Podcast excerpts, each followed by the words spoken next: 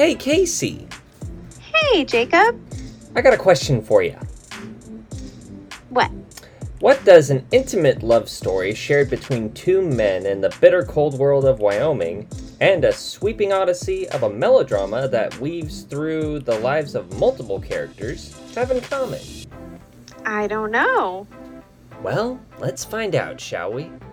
Because this week I watched uh, Brokeback Mountain.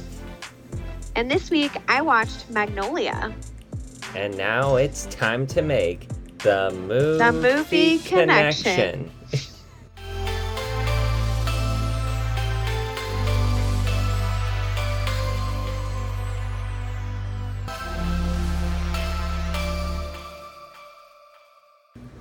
All right, and we are ready to begin. Welcome, everybody. My name is Jacob, and I am here with my sister. Casey. And this is the podcast, The Movie Connection. And it's a podcast where every week we assign each other movies, usually that we haven't seen before. And uh, we sit down, we watch them, we discuss them, we break them down, we review them, and then we try to see if we can make any connections between the two. Any connective tissue, like any little thing. And the results have been interesting. They have been, to say the least. Um, we are on episode 12 at this point. If you are joining us, welcome. Welcome. Um, and if you notice a difference in the sound quality, it's one of those weeks, people. That's right. It's a Skype guys. call. Which they don't sound the worst. Um, It could be worse for sure. It's just so hot here in Portland. yeah, I want to limit the travel, and uh, the equipment running is always so Yeah. hard. So. So. Excuse me. So this works.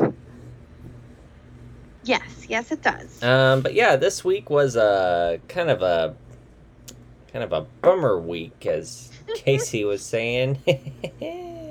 yeah, um, you know, you like to have those weeks though. Like we had uh, detachment with. Sorry to bother you. That was kind of a That heavy a week. Heavy, heavy week.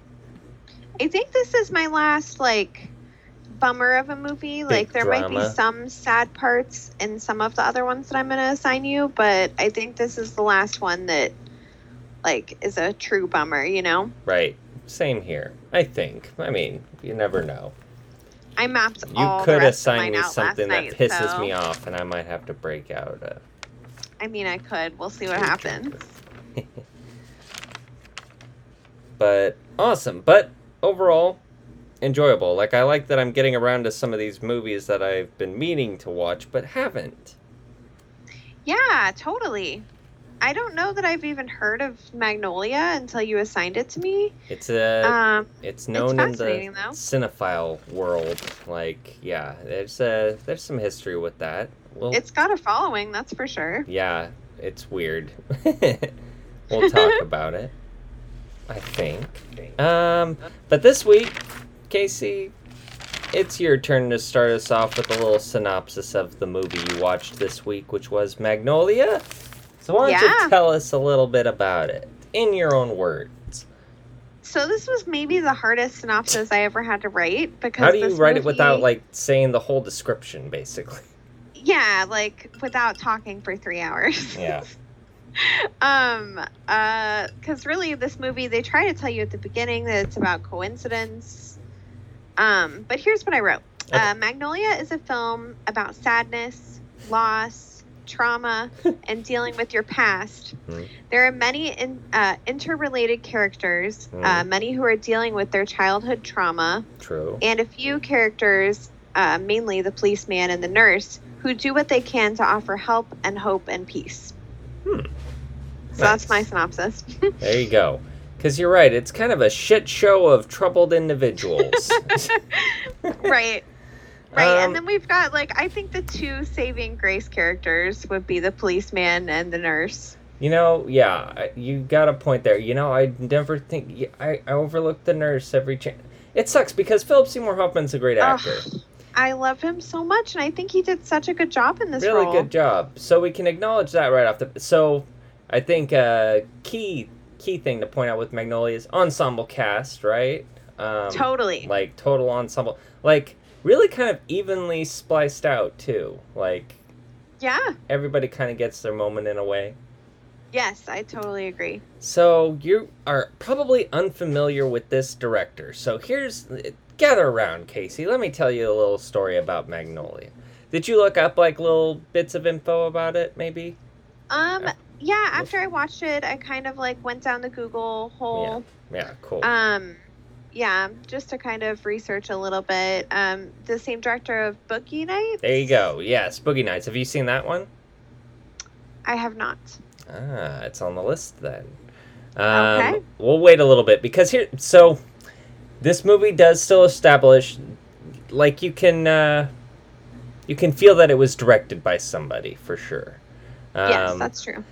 And uh, that's what this guy's got going on for him. He comes from the same school, about the same generation as Quentin Tarantino. He's a little younger, maybe, but he was uh, he he came onto the scene with like an indie film called Hard Eight, which I've seen, really good. Um, it actually stars the guy who plays Jimmy Gator, and it stars uh, John C. Reilly, who plays the cop.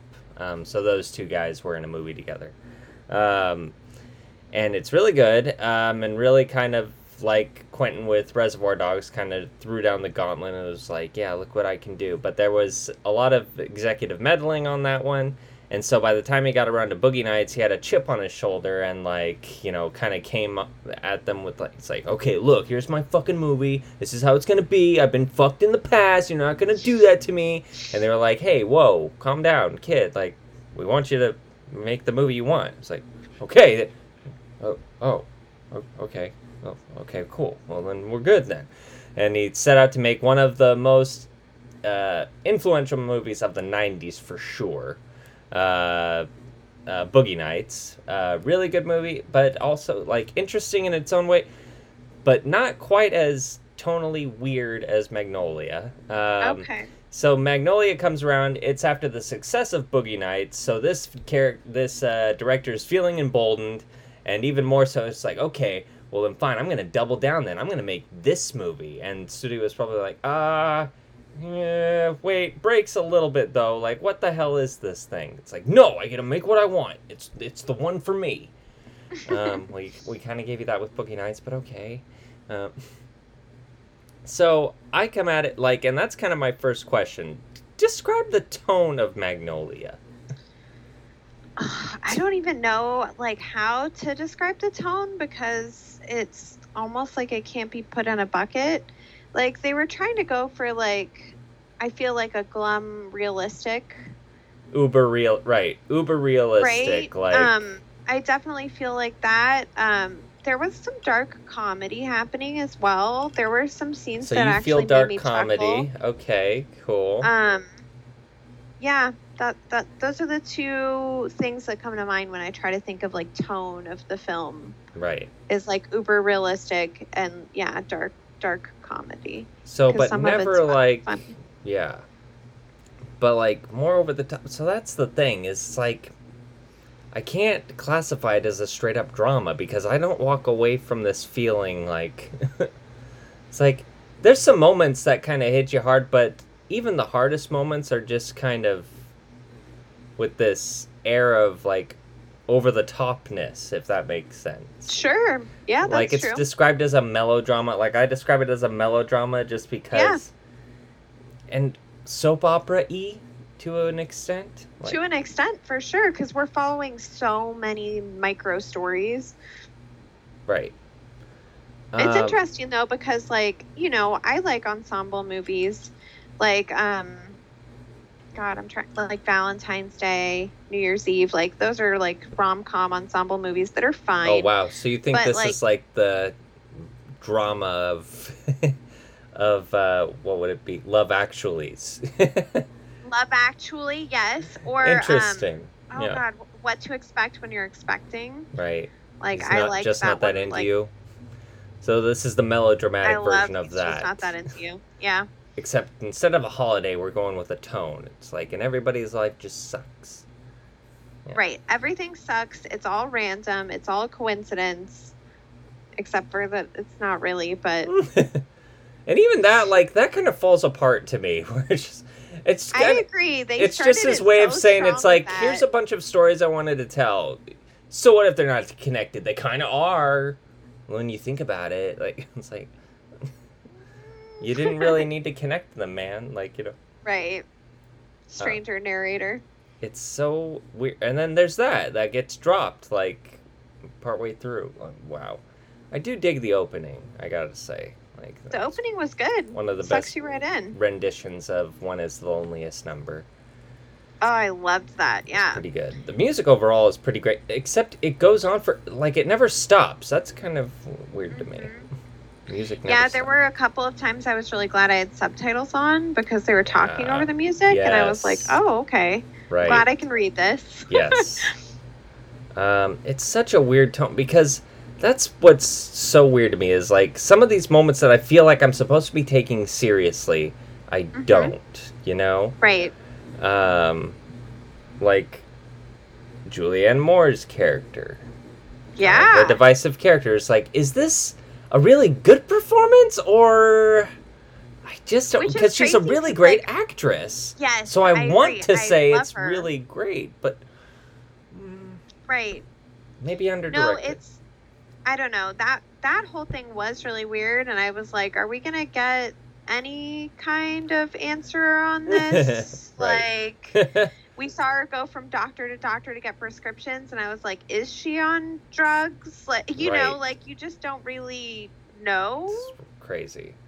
Um, You just don't really know. and speaking of over the top performances that uh, actually won somebody an Oscar, thoughts on the Tom Cruise performance, Casey? That's I'm very interested to hear your thoughts on this. Because first of all, give us a little background on your thoughts on the man himself. I mean, we All don't be shy. So, so Tom Cruise, I have like a little bit of a complex Yep. feelings about him because Sure. like I don't like Scientology. Yep. Um, as we've talked about on this podcast For sure. numerous times. Sorry if you are if you're listening to this and you're into Scientology. Hey, you do you. Like you know, But it's you're in a just you might like, wanna. Yeah, you might want to take a look into things.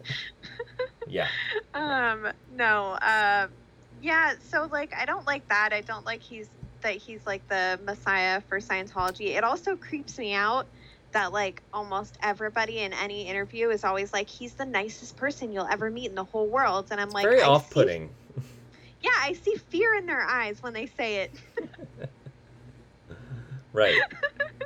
but like that's how he built his career is by being this like extremely likable person so it's fun to watch this film because he's a very unlikable character uh josh like came into the From the room and he's like what are you watching I mean, yeah.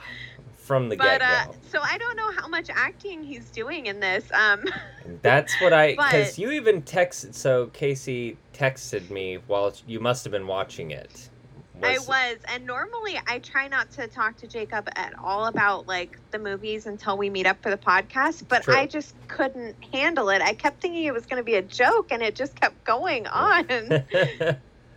right because uh, he is very he's like a motivational speaker he's he's kind of like the jordan belfort before we got that uh, wolf on wall street movie um, yeah, motivational speaker but for the worst kind of people i think he's cultivating trump supporters is what's happening uh, oh my god! But It's like, crazy. I will say, best performance I've ever seen him in. I think. Isn't that weird? That's the weird conflicted like feeling you walk away with. It's like, well, first of all, like I, it's like I right, like you said, it's like I don't know if he's acting. Like I feel, I think like this is Yeah, us seeing the know. real Tom Cruise a bit. Like people say be, he's got this intensity. Like there's a report just came out. It's like, oh yeah, that, like he's intense, man. Like it's like it's like that's yeah, there's intense and there's you need to, people got to function around you too like um Right. and yeah Right. so there's this manic energy all built into this part and then but at the same time yeah he gives this strange turn near the end where you're like holy shit like Yeah, he was good. he won the oscar He did. Yeah, and he deserved it. Honestly, like. I feel like he was working through some actual shit with his father, which explains a lot. See, like that's why this is like one of the best Tom Cruise performances. Like, okay, I get you a little more. Right. You're still Same. awful, but now we get a little bit of reason why, maybe. Right. Yeah, and like just because I don't really care for him as a person doesn't mean that I don't like sometimes enjoy his films. sure, You know, but you're not gonna seek like, out the. I- you're not I gonna go to the next Mission the Impossible. the artist. Like you don't No, really like I'm- those movies. I'm done. I'm done with Mission Impossible Yeah. just because I think there's It's just fair. been too many. Yeah. Like, you know what I mean? Like, I think that there's a time to stop doing the action movies like that. Right, You Right. know, right. I think action movies are great, but Yeah. like, I think after you've had so many, it's okay to like turn a new leaf over and start something new. But you've been burned by Tom Cruise movies too. Like, didn't you watch that Oblivion movie? Yes. yeah. See. yeah, no, he's he's not my favorite actor. No. And unfortunately now, like when I see him, like I'm just always like, Oh, you're yeah. kind of a crazy person. But that being said, I can watch a movie and get wrapped up into the movie and forget, you know. Right. Um, so there's a murder suicide scenario depicted in the opening. Yeah. Like, and uh, like, do you have an opinion of whether it was murder or suicide, or like, I mean, they kind of broke down what it was, but Right. I don't know. Like I so when the movie first opened up, I thought we were going to be like so those like headlines that the guy was talking about and the little blips we were saying, like I thought we were going to see those people. Like I thought we were going to go through their stories and see where they ended up. So, you know, so obviously that didn't happen. um not so much. Um but um bless you. Um so I don't really know like because it's hard to know without seeing the whole story there. Right. Like the kid like jumps out the window jumps yeah or well, jumps, off, the, building. roof. Right. And so I'm just like do we know for sure that he like didn't see that there was something that was going to catch him like Right. you know so there was that and there was also like the fact that he loaded Yes, exactly. That's The the, thing. I come back to. It's like he loaded it though. Ah, it's yeah. So Apparently, this I- is something that they use in to this day in uh, police academy scenarios or something. Oh, like really? detective scenarios. Yeah, they probably stopped using it now, but it's it's a it's a good thinker. Yeah, it is. Yeah. I definitely thought about it a lot after. Think. Speaking of thinkers, thoughts on the frogs? Uh, that was weird. Didn't was see weird, that coming, but did you? No, didn't see it coming. It really reminded me of, which I know it was after the fact, but uh, God, what was that show? Um, you know the show I'm talking about on HBO Max, uh, Watchmen. Oh, when They Watchmen. have like the, yeah, The raining squids, nice. yes. So I made that connection right then and Oh, there. Interesting. But uh, you know, in Watchmen, it's like a little more natural for something like that to happen. This movie like was so set in realism that I was like, "What the f is Well, did happening you look right up now?" like that can actually happen? no, Yes, it actually happens. Yeah. That's why the movie even says it's like, but it actually happened. what? So it's like to do with monsoons or storms being created. It scoops up all the small animals. Like in the, this went the extra mile and just made it frogs, but it's all small animals. But um, it scoops them up and like this, you know, scoops them up into the environment. But then the storm dissipates. But and they're all the way in another town. And then by the time they get there and fall, like it's a clear sky and like before you know it, oh shit, it's raining frogs. So it actually happens. That's crazy. Yeah. And it would be our mother's nightmare. Yeah, I definitely thought about that. yeah, a lot. our mom has Uh. a crippling fear of frogs. At the end of the film, frogs rain from the sky. This has led to the speculation that Stanley is a prophet Oh, no, no, no, no. akin That's to bullshit. Moses. No, that's not what I'm talking about. That's what Google says. nope, I'm not interested in those readings. Oh, God. I'm, no real frogs were harmed in the making of Magnolia. No real frogs were used at all. yeah. They did pretty good with those computer generated frogs. Could have been way did. worse. I mean, yeah, I agree. Um, but yeah, it's something that can happen. That's fascinating and terrifying. Um, this kind of like this is gonna gently segue us into our favorite questions. But what character did you connect with the most? Like, and that can be different from your favorite performance. Um, God, I just I don't know Or none of them. that I Because they're yeah I don't up. really feel that I connected like with any. I guess the nurse probably the, kid most character. Oh yeah, the nurse. Yeah, that makes sense actually. because he's like a You'd go to those caretaker and he's like I like when I was watching it I was like loving that he was like openly weeping. I was like I did connect with him actually quite a bit because I was like that that's sense. how I would deal with something like that as well. Right, going the extra mile of like the phone tag of ordering Yes. Playboys, hustlers, and Maxim, cigarettes. I love how she fucking called him out too. It's like, yeah, did you still want the peanut butter and the bread and the other? It's like, uh, yeah. It's like, yeah, okay, whatever. it's like you don't need to pretend, bro. But no. Um, nice, good choice. Um, and then was there a POV slash storyline that you liked the most? Because I mean, what do we got? We got Tom Cruise's Delio, but then we got Julianne Moore doing her thing, Stanley the Kid doing his thing, William H Macy with his story, I liked Stanley the Kid um, his a lot. Yeah, Yeah, I also liked. Uh, I guess I liked everybody in that portion because, like, the game show host getting sick, stuff, and then yeah. his daughter and stuff. mm, Like, there was like a lot there, right. and. Stanley, like, Poor kid. you know, as a little kid, is just yeah, s- trying really so felt hard. for that dude. the worst father, like. Yes, like uh i love the like the depictions of fathers like that seemed like a weird like i walk away thinking that it's almost about that too like it's some weird fucked up father's day movie where it's it totally is. like it's It an o- it examination totally of is. like relationships with fathers in a weird way and how they're not usually positive which i appreciate like that's kind of why i have a place for this movie is because like you know what yeah. it's an accurate scathing portrayal of like fathers yeah. um Oh, I I totally but agree. one of the worst but what i love about the complexity of it is it's like he's the worst dad and then he still says like i love you and so then you're like oh but ah, he's still fuck he takes the time to say i love you no he sucks like you know Yeah, he still sucks. yeah he still sucks And like at first, it was interesting too because we didn't know he was terrible at first. right right When he was just running late and like, oh, why you gotta have so many books? Like that seems normal. But the way that he was reacting when he was trying to compete for the money, yes I also had like a moment of confusion because I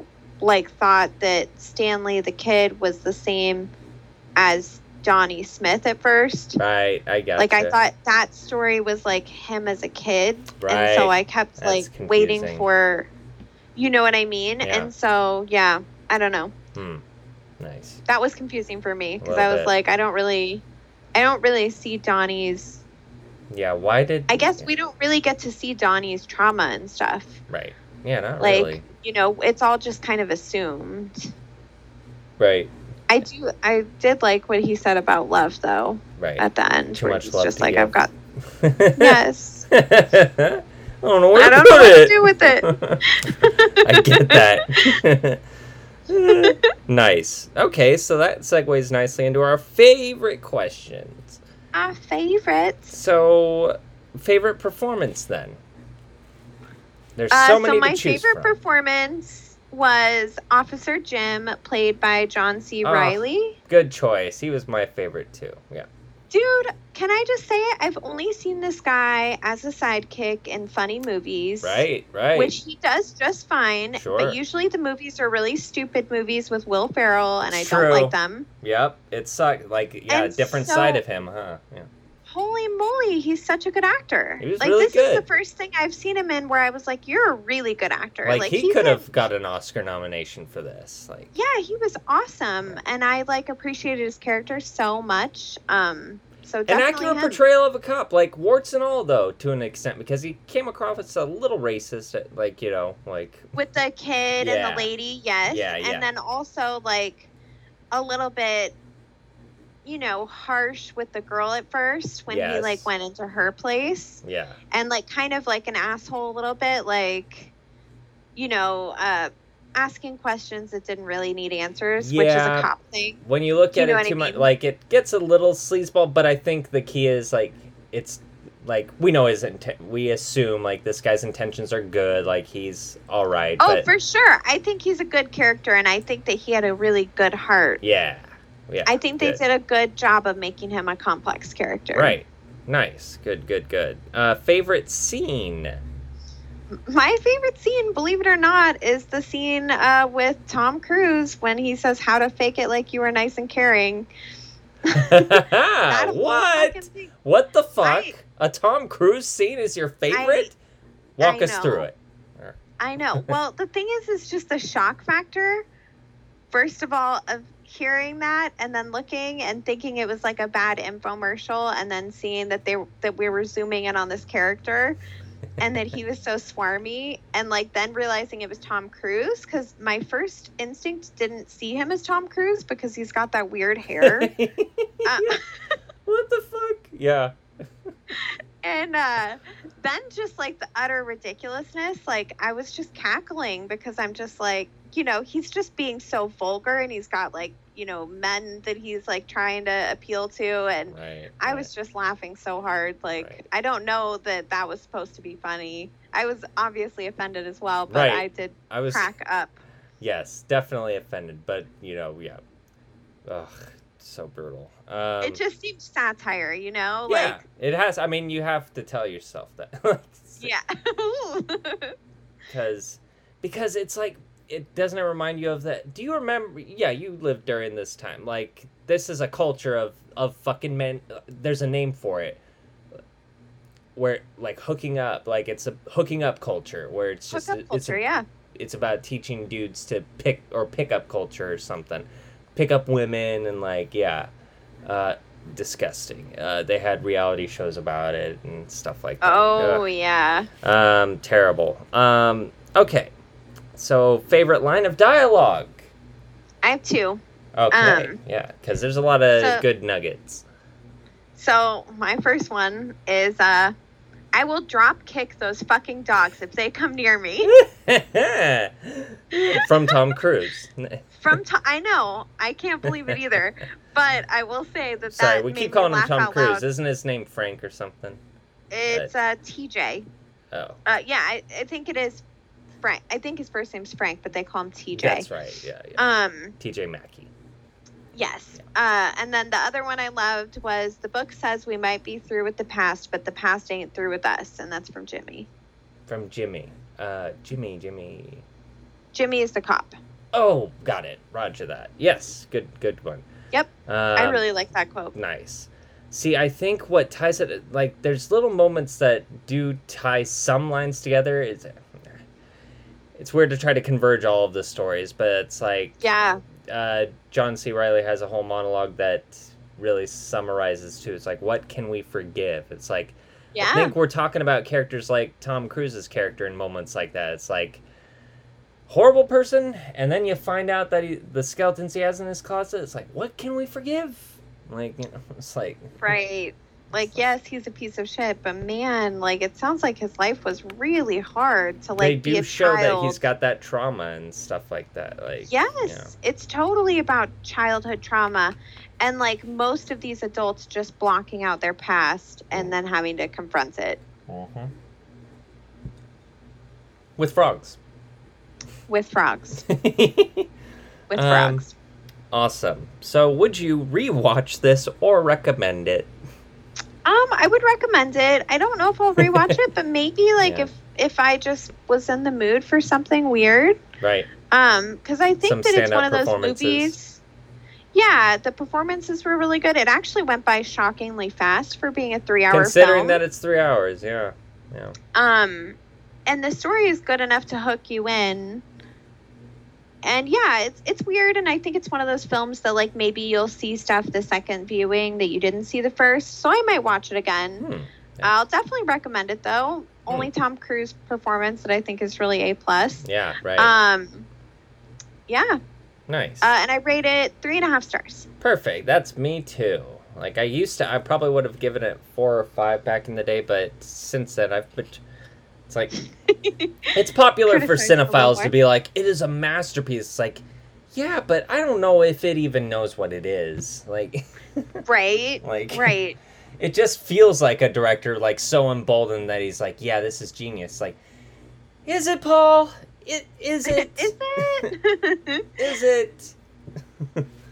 um, awesome. So that's Magnolia. Fantastic. Magnolia. All right.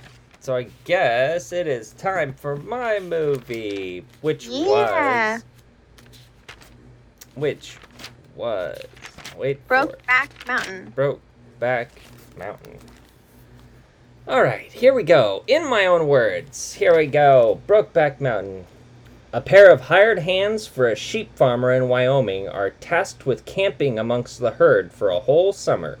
Jack Twist is a stylish rodeo boy who enjoys play as much as work. Uh, and that's played by Jake Gyllenhaal. And then there's. Ennis Enos Delmar, who is played by uh, Heath Ledger, who is a strong, silent type ranch hand with a knack for working with his hands. Eventually, these two young men realize they feel a strong connection between them that goes beyond a casual working relationship. And one night, they have sex in their shared tent in the cold landscape of Brokeback Mountain. The two are conflicted over how to proceed as Ennis is struggling with his truth and his, res- his responsibility to his soon to be wife, Alma, played by Michelle Williams. Yeah. Uh, the two go their separate ways for a time. Ennis gets hitched and has a couple of kids, while Jack tries to create a socially acceptable home life with fellow rodeo rouser Lureen, played by Anne Hathaway. Th- Though they try to move on, Jack and Ennis are constantly drawn back to one another and their safe haven on Brokeback Mountain. But as time goes on, they realize that they must start accepting difficult realities and whether they can go on together or apart. Yeah. Yeah. Yeah. Um, Heavy duty movie. it's a heavy movie. It's beautiful. Beautiful, I think. right. Um, Love the absolutely color beautiful. scheme. Beautiful scenery. I think it's like a Denims like tragically and beautiful. denims and timbers. yeah. Um. Uh. So fun. So this was based off of a short story Okay, yeah, that was in the that. newspaper. Yeah. Oh wow. Yeah. Wow. One Uh, of those which is stories. pretty cool. Okay. Yeah, very short story. Hmm. Um, so that's kind of fun, and they took it like literally, like they took the entire story, short story, and put it exactly like they stuck to it, Hmm. which I appreciate as a literary person. Yeah. Um, did you know that Anne Hathaway lied and told them that she was really good at horseback riding? I love stories like And- that. Me too, and she had to like go learn how to ride horses. Um, she And then She they used a stunt auditioned- double. yeah she also and then they used a stunt double yes Yeah. because um because of insurance purposes yeah, makes sense. Like they usually will. They usually will. Like, yeah. but um, Unless you're a bully like, Tom Cruise and they're like, no, I'm fucking doing the stunt. I'm going up in space um what was i gonna say oh uh she she also showed up to her audition in princess diaries outfit and hair and makeup so crazy that this is around the same time as Princess Diaries. Because it's two different Anne Hathaways. Like this Very is different. this is uh, Love and Other Drugs Anne Hathaway. it totally is Yeah. yeah. She's great. like she showcased her acting abilities like so wonderfully in this not that she's not she's amazing in princess diaries but it's totally different yeah, um like you said so Yeah, that was fun she did great. and No, that's the crazy. director had like pairs of men that they wanted to play together and so i thought that was really fascinating as well like Joaquin one of Phoenix and, and, mark Wahlberg. those were one of the last runners. I heard another one also. Like that would have worked. But Mark Wahlberg, uh, surprise, surprise, was like, "Yeah, you know, it's a little too heavy on the on what on what Mark on what on the uh, the uh, what on the uh, say it." the gay stuff. Yeah, that's right, you son of a. no, uh, but he like something along those lines. Uh, Joaquin Yeah, was down it for it. too- Joaquin would have worked. That would have like yeah, that would have been good. But ultimately, I really like. I really like um, these two together. I thought they did really good. Their chemistry was good. Two of them at the height of their power, really, because Jake was riding a high. Like he's been doing pretty. Like he's had the eyes of Hollywood since Donnie Darko, frankly. Like. Mm-hmm. Um, and then he kind of not. He's one of my favorite actors. I really enjoy him, like Jake Gyllenhaal. Um, I love him as well. but then you got I Heath Ledger, who was robbed of an Oscar for this one. Like, what the fuck? I couldn't agree more. Like Right. he he did such a good job. Like his character, we follow his character Ennis like a little bit more closely. yeah, I would say, like, I would be, I would be pressed to say it's kind of his story at the end of the day. It Um, is, yeah, Just because he is. goes through the most development, it feels like. Right. And he's he's definitely has like again, not to like spoil my connections or anything, but like he has some childhood trauma associated with gay people. I mean, this Mhm. is also in the Right. 60s, so this See, is before and I had to keep reminding myself of that because I it know, does not it look feels like it. Yeah, Right. and like I think that's part of the point. And honestly, it's kind of a. It's like, hey, conservatives, you must be doing it right because ain't much has changed about you since 1960, yeah, three or whatever the fuck it was. It's Like, Right, so when good it started. job.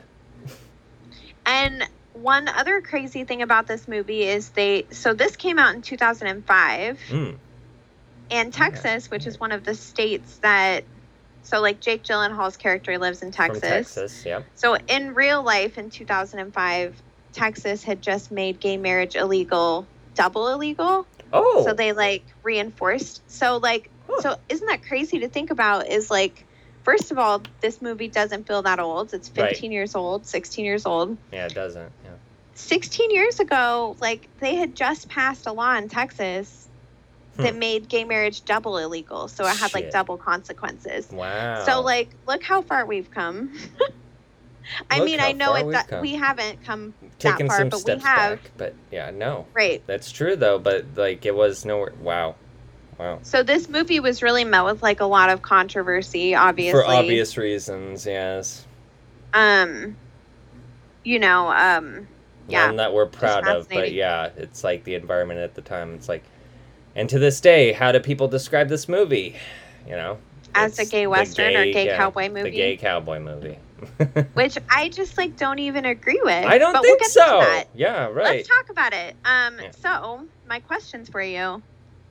How do you feel Jack and Ennis differ in their attitudes towards their own identity or sexual orientation? Nice. Yeah. So I feel like Jack Twist, uh, Jake Gyllenhaal's character is surprisingly like I feel like he's been aware of it for some time and is a bit more open with it. Uh, he, you know, he has to have the typical '60s mindset and uh, can't be too open, but he seems more bold than Ennis is. Who Ennis is like closeted, I would say. Um, and like I feel like this movie is tracking his coming out almost, or his ex- or at least accepting that part of himself because he's seen he's in denial. I feel like most of the movie, like, um, so he's just got the typical struggles like that. A lot of, I mean, a lot of men have to go through when coming to terms with that sexuality if they feel that way. Um, so I feel like Jake Gyllenhaal is just a little more comfortable with it, and Heath Ledger lesser so. You know, yeah. And I think again that like sort of does stem back to their like I know that um Jake Gyllenhaal's character uh Jack like he's definitely more of like a dreamer. He's well, more he's of a in show business romantic. too. So no matter what, like show business is more liberal. Like he's It one of the more yeah. liberal wings of the conservative. Like they're conservative at the end of the day, but more liberal, like in that sense. Yeah. right than like a ranch hand, which is like what Ennis is. Yeah. Um, he's surrounded by macho, masculine, toxic characters, and he was raised by one as well. Like Yeah. we see in the flashback that his dad like took him and his brother to go see how they killed a gay man. Yeah. And he even suspected that maybe he had a part in it. I don't know. Yeah, super fucked up. Yeah. Right. like so messed up. Yeah. Um, and so he is like very closeted. He's in denial. He's like There's shame, He- you know. there's shame there for sure. There's like I think he is like he's a really complex character too because Yeah. I think he also is just like trying to will himself to be straight so much um and trying to like live in denial with it, you know. Right. And I think he also is more of like, well, I've seen what happens to gay openly gay people, and like I'm not willing to die for it type of a thing. Right. So like I'm just gonna live a life of misery instead. Yeah. And Jack Twist even runs the uh even might even be possibly bisexual like I don't know like I don't know Jack? enough to get into it but I'm just saying like he like he did I don't know it, we I don't want to get too far into it but I'm just saying like he did he did have a genuine attraction and like uh relationship in that way with Anne Hathaway's character and like I do feel like there was something there it's like I don't want to deny that. Yes, he is gay. Also, he obviously had like gay feelings like towards Heath Ledger's character and all that. But I'm just saying, it's a possibility. It's just a Yeah, I like actually felt more that way about Ennis's character because like like we only see the one interaction between Jack and Anne Hathaway. Uh, I don't remember her name in the movie. Um, we only see that one sexual interaction with them, and they only have one child. Right. Versus Ennis has, you know, two, Two, kids, yeah, and we working on see them like yeah, yeah, having sex more often. right. Granted, he does like flip her over. Ooh. Yeah, yeah. Um. Shell Williams, man. So I don't know. Uh, but I also don't know if that's just like a thing that again they were like telling themselves that they had to do because it was like a role see, they had I, to play. and I don't want to deny that that's a possibility Right. too, because a lot of gay men, like straight up gay men, have to, you know, like, or, like just through Especially in the 60s. circumstances, like you know, yeah, Especially during that time in life, like in the '60s, there are so many people. You know, there were so many people who couldn't be who they were, right. except for in secret, which is like what these guys had. Yeah. Um. Yeah. Yeah. Uh, Yeah. So, how does the story fit into the Western genre? Is it a Western movie to begin with?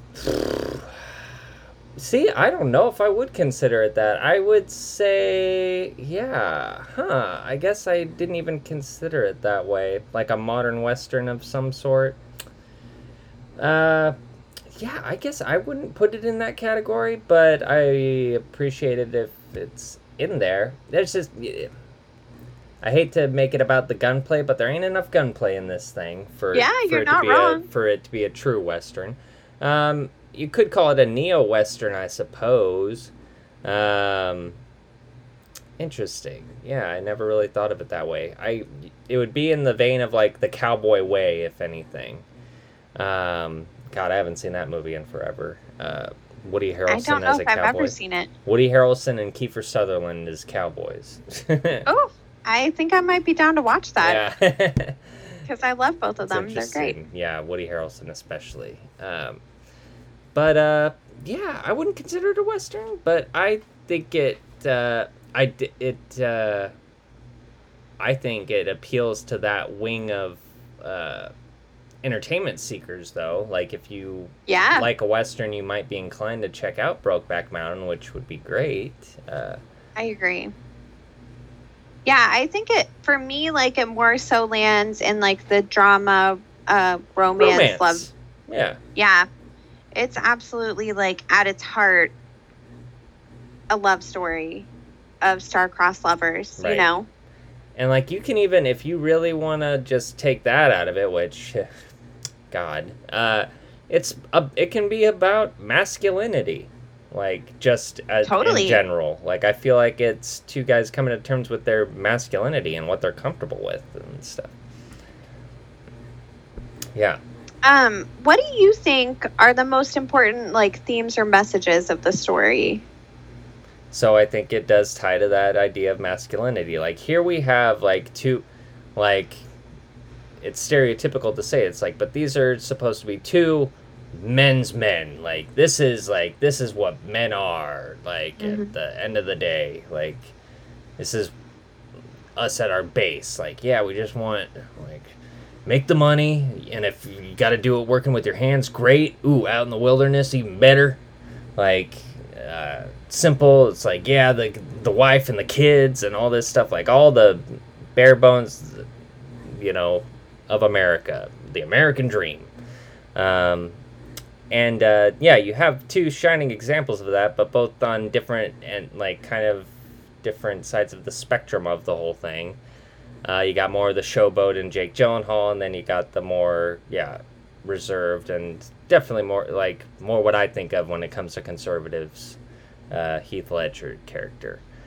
Um, Right. And I just feel like it's about coming to terms with that side of masculinity, where it's just like, you know, at the end of the day, love is love. Like, and uh, you ain't any less of a man for loving another man, like you know, and stuff like Mhm. that. So, it's about masculinity and what we're willing to accept, and like, yeah, coming to terms with your truth. Yes.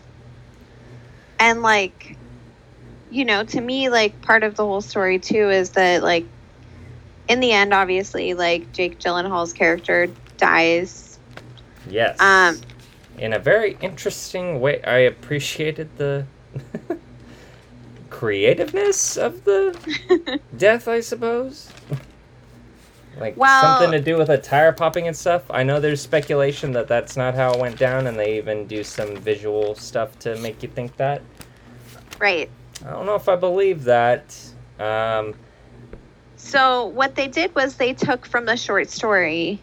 So which I think I believe is it's told from third person. uh-huh. Um, but like the the author says like that, you know, Ennis is on the phone with her. Is her name Lureen? I don't remember her name. Marine. Yeah. Um, so he's on the phone with her, and she tells him that story, and he at the time is just speculating what Yeah. we see in that visual. So we And don't. that's exactly what it was. We don't get to know, Yeah. like, truly how he died. No, and right? that's how it came across to me. I liked that because it's like it's I like movies that do this where it's like that's what you do as a person hearing the information. Like you would speculate, you would see something in your head. Maybe it's not what happened, but Right, because like we know again, like that he like saw somebody that was dead Exactly. killed. He would and think so the of course that's where his brain is gonna go. But like that is like a very creative and kind of wacky story to tell.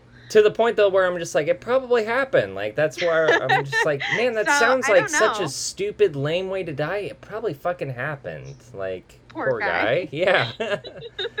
yeah, I was repairing it. I was fixing the tire, blew out and fucking knocked my face, caved my face in. It's like, huh.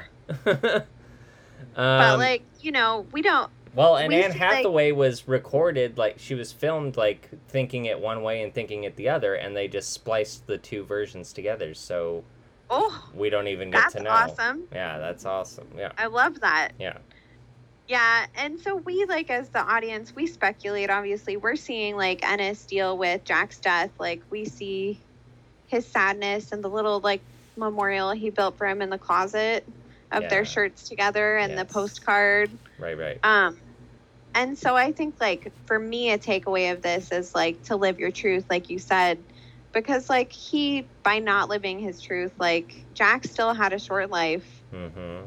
Yeah, It wasn't together, right, you know. right, right. like all those years like i know they got time together but not the same No, not at all. Yeah, heartbreaking heartbreaking.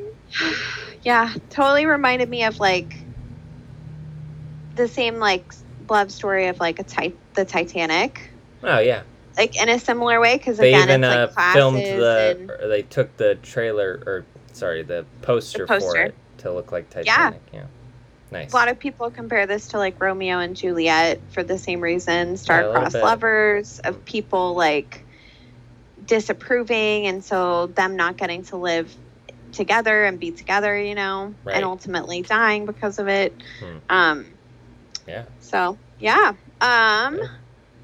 let's see uh favorite scene Favorite questions time. Favorite scene. Uh, he, like. To me, it comes down to the simple moments with this movie. Uh, so Yeah. Heath, Heath near the end with the in the closet with the shirt. oh god it Kills breaks my heart. oh he hugs it like he's still in it. oh my great. god it's so heart-wrenching Yeah. And like, you know, when he went to the parents' house, which by the way, that was like a really interesting. What a weird. too. That was the weirdest part of the movie. It's like, okay, now this is a choice. Like everything's white. What the fuck is this? Let's get some. let's get some color in here. color. Like you're Um, making a statement. It's like, yeah, his parents were bare. Like, Yeah, we get it. yeah, we got it. um, but like going up there and like seeing the shirts together, and then like when we see him in his closet, he like took the shirt that was on the inside and he put it on the outside. Yes. Yes. It's just really sweet. Ugh, Yes. totally heartbreaking. It's Good, scene. Um, favorite quote. Favorite quote. It's actually when Jake Gyllenhaal is getting frisky with Anne Hathaway. Uh, I just liked his. It's like, are, are we going too fast? And he's like, hey, fast or slow. I just like the direction you're going. it's a good line. it's a good, yeah. Yeah. Uh, favorite performance. I mean, you got to give it to Heath. I, here's the thing: I feel like I resonate with Jake Gyllenhaal more. Like I'm more of a Jake Gyllenhaal type for sure. Um, but Heath Ledger's like steals the performance for sure. He was robbed of the Oscar, and the movie itself was robbed of Best Picture. It lost to that stupid movie Crash, which everybody doesn't remember and didn't even like. So. I know. It's like the Academy has moments like that where it's just like we need to go back on a few years and be like, it's like let's let's make this right. Okay, let's fix some things here. Let's finagle Yeah, this. The director won Best Director. ah, Director. he did, but not. And it's one of the Um, few times that Best Director did not get Best Picture. Uh, and he was really devastated. He was like, I would have rather the movie won Best Picture because Ah. like it would have been a win for everybody. that makes sense. Wow, good for him. Good director, this guy. He's also the director of The Life of Pi. Which have you seen that? I have. Oh man, Jesus, makes sense that it's the same guy. It does. um Yeah. yeah. no, totally. Absolutely. Heath Ledger, like he just like He should have won the Oscar for this, not the Joker. There, I said it. There. Yeah. I'll Come at agree. me. Like, I Like- mean, I think he was an amazing Joker as well. He was He's clearly an actor that like puts his heart and soul into every performance that he did. Like, he read the script and he was like, I would have flown anywhere to get this role. Yeah. Like, I wanted this so bad when I read it. Yeah. And he took it so seriously. Yeah. And when, when like the, you know, people were asking him met if his he wife was nervous. or, or or girlfriend. It, I don't know if they got married. Anyway, they did like- get married. oh, okay. They did. So yeah, Um, they met on set. Yep. Um, they had a baby Yeah, like shortly crazy. before this premiered, it's crazy. and Jake Gyllenhaal is the um, Godfather. that's crazy. Yeah. it's so sweet. It's Right. just heartwarming. Yeah. They had a clear connection. Um, yeah, no, absolutely heart wrenching though. yeah.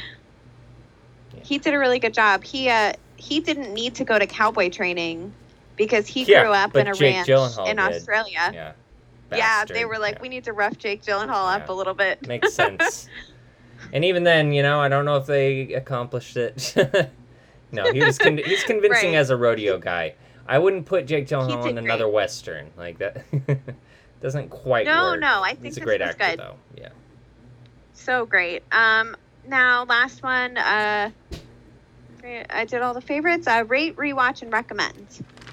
Yeah, I uh would I rewatch? Probably not. Like I got what I needed out of it. It's hard for me with these like it's about the drama movies, like right? Like it's Yeah. hard for me to rewatch them. Um so I'm not necessarily going to rewatch it. I still appreciated Heath Ledger's performance, all of this stuff. Like I appreciate it all as a love story too, but even then so even then I struggle with this part of relationship movies like this where it's like the partners suffered too, you know? Everyone suffered. Yeah. Um, and so it's Nobody really got a happy ending. yeah, it's really hard for me to sympathize completely and totally with even even Heath Ledger and Jake Gyllenhaal because at the end of the day, I I know it's it's hard because like of the circumstances, but you still hurt some people in like the stuff, you know. Um, totally. Like especially you feel it with Michelle Williams' character, especially like Oh, God, when she rough. saw them kissing. yeah, ugh. rough. Oh my God. Um, so it's really hard. So, it, in that vein, like I feel like there's even better love stories out there that do it a little better. Um, but I would recommend it because yeah, it's great. Um, and It's a beautiful Heath story. Ledger does great. Yeah, and then uh, I gave it three and a half out of five. So still solid, solid top tier movie. Yeah. And then Absolutely. some connections I made to other movies. Uh, it's got some connections to Moonlight. I feel like hmm it's a story of it's a gay relationship, and yeah, there's s- similar tones going on.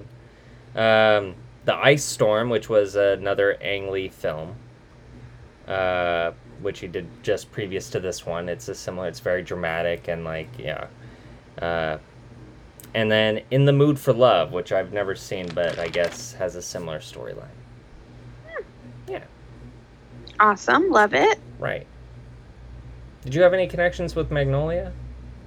Uh, just like ensemble movies Yeah.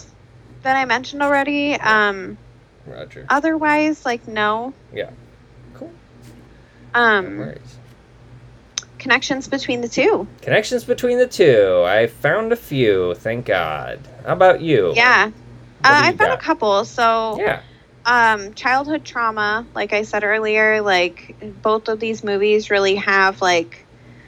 I know that we see just glimpses of Heath Ledger's, but also we just know that it's the 60s and we know that there's like a lot of hate towards gay people during that time. Yep. and there's definitely trauma associated with that on both of the guy main guys and in Magnolia as well. Right.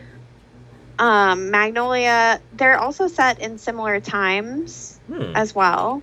Um, Set in similar times. like in the 60s, both of them are set in the 60s. Are they? What? I thought Magnolia set was. in the sixties. God, am I wrong? I feel like Magnolia might have touched on the sixties in the opening, maybe, but I feel like it's a modern movie. I might be wrong. Oh, maybe. Hold on, I'm Uh, googling. Tom Cruise's hair. I don't know. Okay, yeah, so it took place in it's strange so 1911 1958 and then the early 80s so Ah, it touched okay. in there somewhere So it it Somewhere. almost it gets there. It gets there. it gets there All right. So Um, not quite and with that one, but close. All right. All right. And then, and then my last else? connection was just that um that both movies had a gay character Ah, good. it's just Wait. a really general Who was the? Oh, right, William H Macy's character. Okay, good call. Nice. Yep. Um, yeah, that's true. I didn't even see. I didn't even see. I wanted to make that connection. I didn't even think about it. Shoot, overlooked that one. Um. All right, so both feature scathing, realistic, and uncomfortable looks into the masculinity and male relationships. yes Um, both definitely do that. Um, both feature dysfunctional marriages and relationships. also like, yes Yeah, like Magnolia, maybe a little more so, but these are definitely dysfunctional relationships. Even Jake Gyllenhaal and Heath Ledger's relationship is dysfunctional in its own in its own way. oh absolutely Um, like it it verges on toxic at some point. Yeah, right. Right. Um, both feature paths that meet and diverge over the course of the narrative. that's Um, true Magnolia, it's a little more blatant and like all over the place within 24 hours or less, but and then the other one is over the span of like years, like 20 years or so. But still, right um, we they their paths meet, they diverge, like we see what their individual lives are like. Um, yeah, yeah. So we do got connections. yeah how we you like do that? we did good See, we did it again. You doubted Yeah. us. What were you thinking? Come on, guys. And, uh, you know, if you can think of any other connections or just want to say hey to us, you can do that by sending us an email at, At Movie Connection Podcast at gmail.com. Yes. Um, you can also follow us on uh, Instagram at the Movie Connection, all one word. Or you can follow us individually, me at Jacob Bean Watson. And me at KC Schwartz. You know, we got a Facebook. And we do. We got a uh, Facebook. That's a great way to like stay uh, up to date on like episodes and like I like to drop like little questions now and then, little tidbits and here and there. So check us out on the Facebook and uh, you can message us there as well as Instagram. We'll usually we're usually pretty good at getting back to you. Um, Mhm.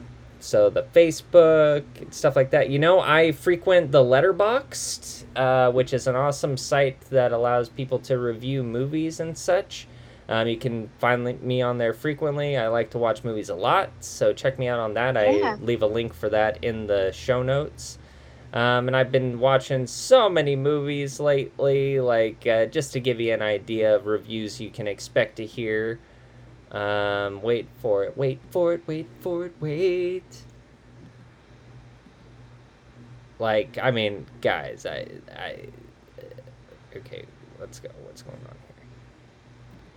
Like, Mhm. Deep Cover, uh, the Hummer, Hunger Games. I've made my way through all of those. So I'm talking Mockingjay Part Yeah. One and Two, uh, Catching Fire, all of that.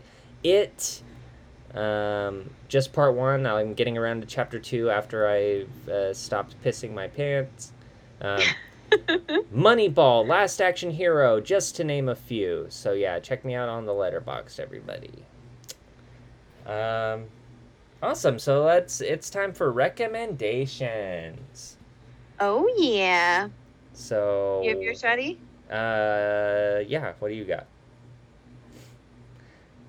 All right. So mine is a movie. Um, I. It was one that I safely went back to the theaters to watch. It was the one that I promised myself that I would see, and I masked up the whole time. And none of those concession funny business. I didn't want to be yeah touching surfaces and such.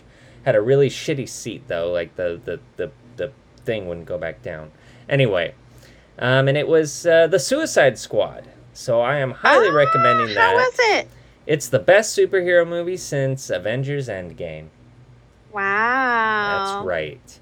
Um, I'm a big James Gunn fan, and I'm a big Harley Quinn fan, so it already had that going for it. And then um, it's a totally brutal, like, uh, rated R superhero movie. So all uh, the boys and Invincible, like, I really appreciated it for that reason, and it's surprisingly funny too. So it's the same director who did the Guardians of the Galaxy movies. Uh, Oh, I love it. but rated R. So like, yeah, it's really brutal. It's really great. Um, I recommend it to anybody who's looking to have a fun superhero movie, unlike these uh, Marvel movies that take themselves way too seriously. Mm-hmm. Um, so definitely give it a look. I highly recommend it. It's yeah, I loved it. I am going to recommend a TV show Nice. on Netflix. It's called All American. Ooh. Um, it's loosely based off the real life of uh, American football player Spencer Paysinger, Whoa. Okay. and he's from Oregon. Or no, he's not. Sorry, he's from California, but he he played pro football in Oregon for the Oh. Ducks. Very nice. Um, yeah. Uh, it's a really interesting TV show. Like, there's some drama. It's fun. Um, it has a mostly black central cast, which is really cool. Damn. Um, he like this guy. He lived in like kind of a rougher neighborhood that had like gangs in California. mm-hmm. And so his mom was able to send him to Hollywood to have him go to school in Hollywood. And this is like sort of his split life of like half of him is living in the rich area of Hollywood and half of him is like going home and trying to deal with shit back home with the gangs and stuff. Wow. Um, Okay. It's real. Yeah, it definitely makes me cry a lot, but I really Wow. like it. Good. What's it called again? It's really good. It's called All American. nice. Sounds good. Yeah. It's really good. Fantastic. Well, we got the recommendations, we got our plugs in there. I guess it's time to do our assignments. Yeah, buddy. All right, KC, what do you got for me this week? For this week, I am assigning you game night. Game night. Ooh, all right. Yeah. So, This is okay. Wait, is this the one with the guy from? Jason Bateman, Jason Bateman. Rachel McAdams. Oh, uh, Rachel McAdams being funny. I hear she's funny, so this will be good. Uh, she is. I like it. Perfect. I think you'll like it. It's fun. Well, this kind of works out a little perfectly with what I had lined up for you, and it's called "Fighting with My Family." Yeah, that Fighting fun. with my family, and that is starring one of the, I mark my words. I think we all see it coming. She is a rising star, Florence Pugh, y'all. Like, Oh, so good. love her so much. Awesome. So these are I'm excited. These are going to be this is a this is going to be a fun fun uh week of movies once again. That's kind of what I thought we needed yeah. after. I mean, you know, both of our movies I think were really good, unlike the depression week that we did. yeah. Um, like these were both they had bright spots to them. Yes, for sure. Um, but yeah, I I was like, we need something that's gonna make us laugh. We need something fun. Yeah. So perfect. Fighting with my family and game night. Tune in to hear about it next week, everybody. Thank you so much for joining us. Be sure to drop us a five star review if you would be so kind at Apple and subscribe to us on Spotify or wherever you listen to podcasts. Yeah, Um, we appreciate you so much. Highlight of my week. Mine too. It's so fun. Love it. And stay cool out there, y'all. And uh, uh, yeah, get vaccinated. Awesome. Good talk. Yeah. All right. Bye. Take care. Bye bye, everybody.